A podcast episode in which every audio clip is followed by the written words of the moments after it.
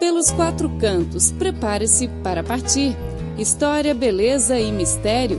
Vamos compartilhar as aventuras de viagem.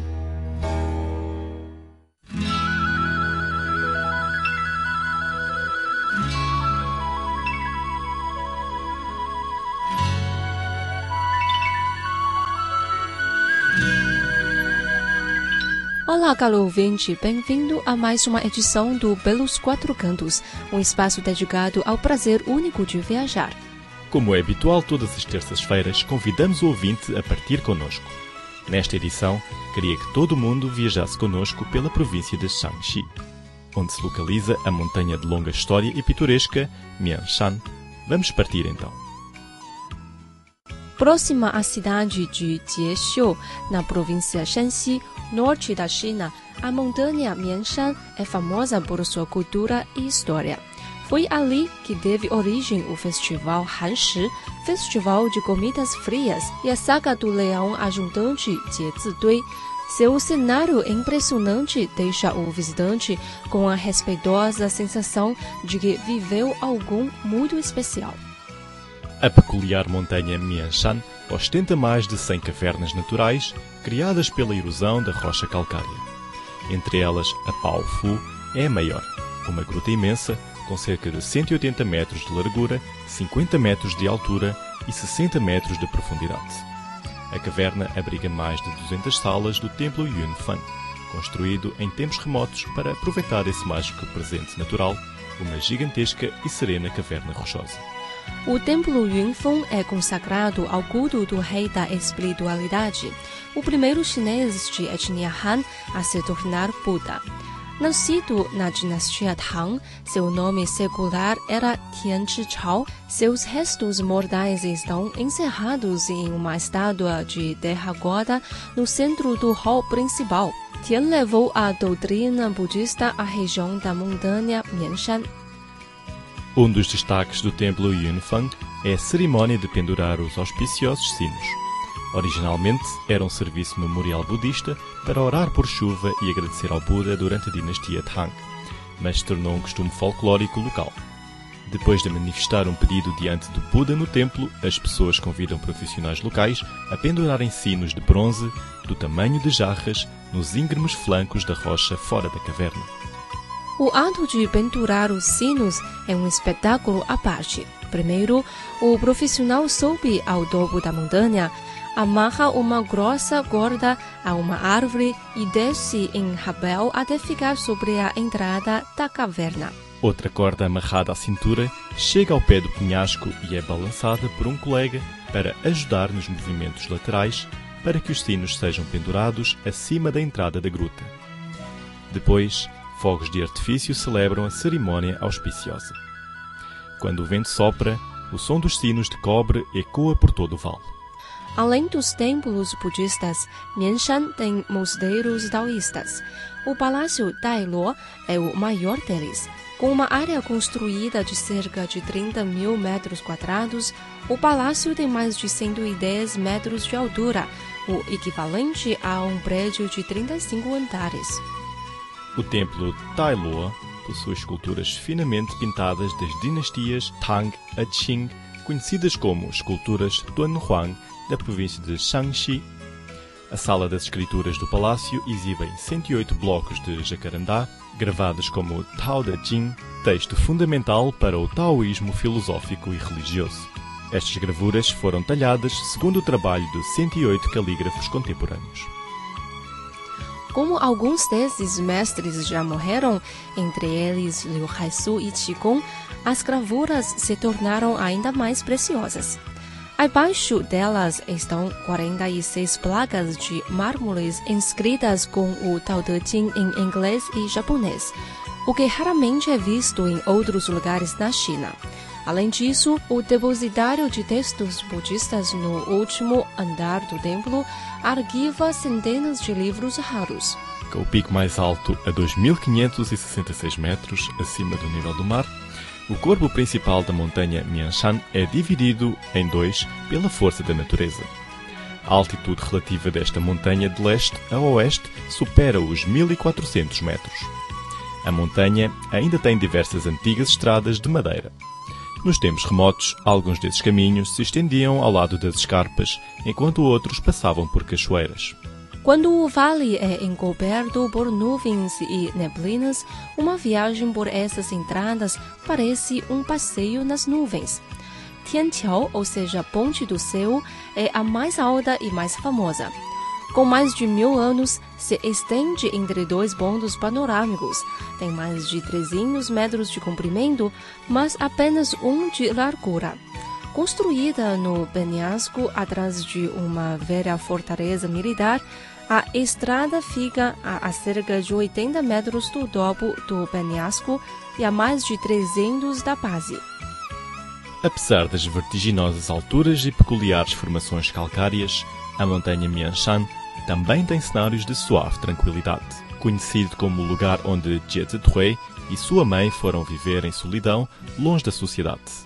O serpenteante Vale de Xixian é bem conhecido pelas suas rochas recortadas em formas dramáticas e pelo balbuciar das águas. No sinuoso e isolado vale, os sentidos dos visitantes são acusados. Eles podem apenas ver o brilho do céu acima e ouvir o murmúrio da água próxima. É o lugar perfeito para refletir sobre a vida. O Vale Tsutang, ou seja, Velho Junco, é rico em flora, incluindo vinhas, árvores estranhas, frutas selvagens e valiosas ervas chinesas. Algumas vinhas têm 20 centímetros de diâmetro e há árvores entrelaçadas que rastejam pelo precipício. O vale Shuitao exibe dezenas de quedas de água de diferentes alturas. Entre elas, a Xiongshi soa como o rugido de um leão mas a mais interessante é a Shuilian, uma caverna natural com 3 metros de altura e 5 metros de comprimento. Uma tela de água recobre a entrada da gruta. Quando caem sobre as rochas, os pingos de água parecem saltitantes pérolas brancas. Um pouco deste charme da região de Mianshan ficou perdido no passado. Hoje, novas estradas construídas para receber os turistas, com os seus carros que passam velozes pelas rodovias da montanha. Os moradores lembram que no passado havia apenas estreitas trilhas de terra que levaram as pessoas aos templos para demonstrar seu respeito ao Buda. As estradas agora são largas o suficiente para que dois ônibus passem com segurança um pelo outro. Isso é mais conveniente para os turistas que podem chegar diretamente ao pé da montanha onde está localizado o templo Zhangguo, por exemplo. No entanto, para chegar ao templo, os visitantes ainda têm de subir centenas de degraus ou pagar 15 renminbis, cerca de 2,5 dólares americanos, para tomar um elevador até à entrada do templo. Agentes de turismo construíram o elevador de 180 metros de altura oculto dentro da montanha. Quem o pegar pela primeira vez ficará impressionado por seu delicado desenho, que não prejudica a harmonia do local e facilita o deslocamento dos visitantes, sobretudo dos mais idosos e das crianças, numa perfeita combinação entre a moderna engenharia e a arquitetura tradicional. Localizado nas colinas do Pico Cinco Dragões, o Templo Zhangguo tem formato arquitetônico único com dois salões paralelos para o culto a relíquias budistas e aos restos mortais envoltos em argila de eminentes monges e sacerdotes taoístas, assim como o pagode Lin Yin. Com os rochedos como pano de fundo, o pagode Lin Yin foi construído na época do imperador Taizong da dinastia Tang. A edificação de 69 metros de altura tem sete andares acima do solo e dois abaixo é um marco da montanha Mianshan. Destruído pelos invasores japoneses em 1940, foi reconstruído em 2003 como um pagode budista ortogonal, de acordo com seu projeto original. Seu espaço interno é compacto, com duas escadas de madeira conectando dois andares. Uma vista iluminadora, tranquila e panorâmica do topo recompensa a subida acentuada. O Longchang, ou Vestígios de Cinco Dragões, ganhou seu nome por causa dos cinco dragões que, segundo o folclore, após um sermão de Buda, voaram para o céu, cavando cinco sulcos na montanha.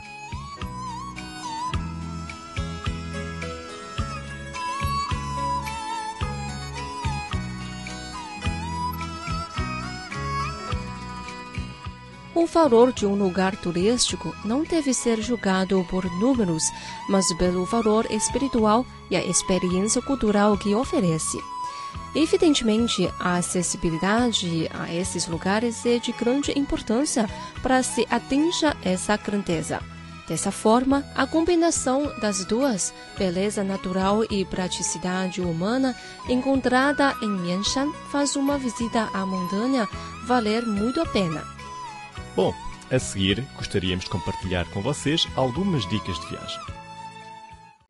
Primeiro, a montanha Mianshan é de fácil acesso por transportes públicos.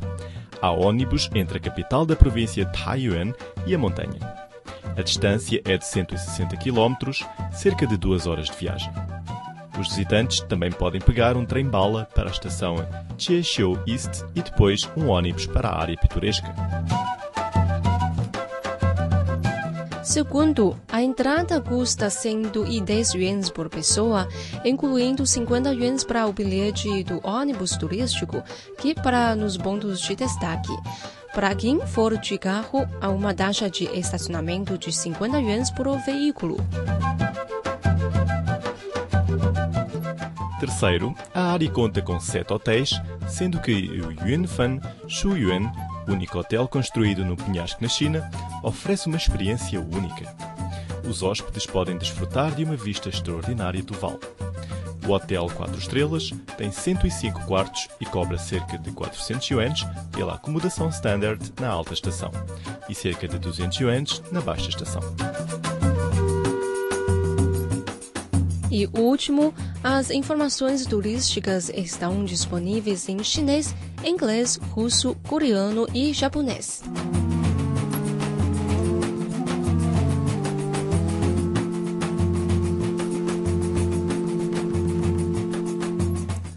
No resto do tempo, queria apresentar a todos as origens do Hanshi, o Festival de Comidas Frias. Os chineses têm uma concepção única de paisagem, montanhas famosas e água abundante, costumam ser associadas de perto a eminentes figuras históricas. Como diz o provérbio, qualquer montanha pode ser famosa com a presença de um santo.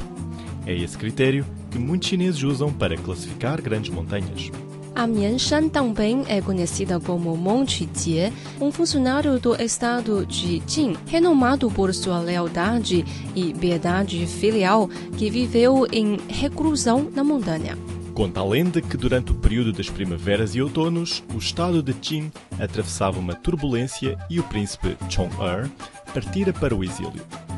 Numa ocasião, para saciar a fome do príncipe, Jie Zitui, seu conselheiro amigo pessoal, fez um caldo de carne. O príncipe tomou a sopa, sentiu-se refigurado e perguntou onde Che teria conseguido encontrar carne. O fato é que Che havia cortado um pedaço da própria coxa. O príncipe ficou extremamente comovido pela lealdade de Che e prometeu recompensá-lo um dia.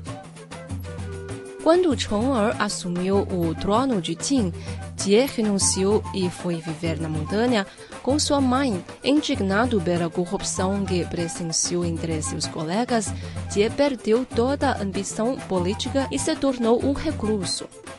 O monarca tentou encontrá-lo e recompensá-lo por ter evitado que morresse de fome.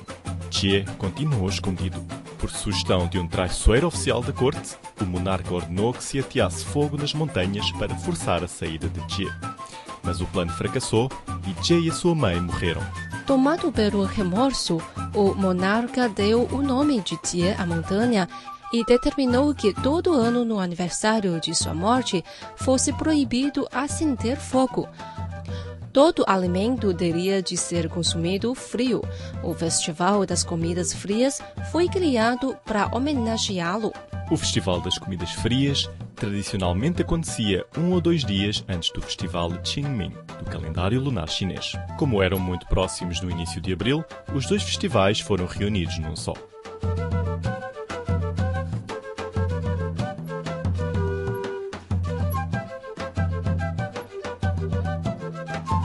Bom, caro ouvinte, o programa de hoje fica por aqui. Muito obrigada pela sua companhia desse lado. Temos encontro marcado na próxima semana. Tchau, tchau. Até a próxima terça-feira. Tchau.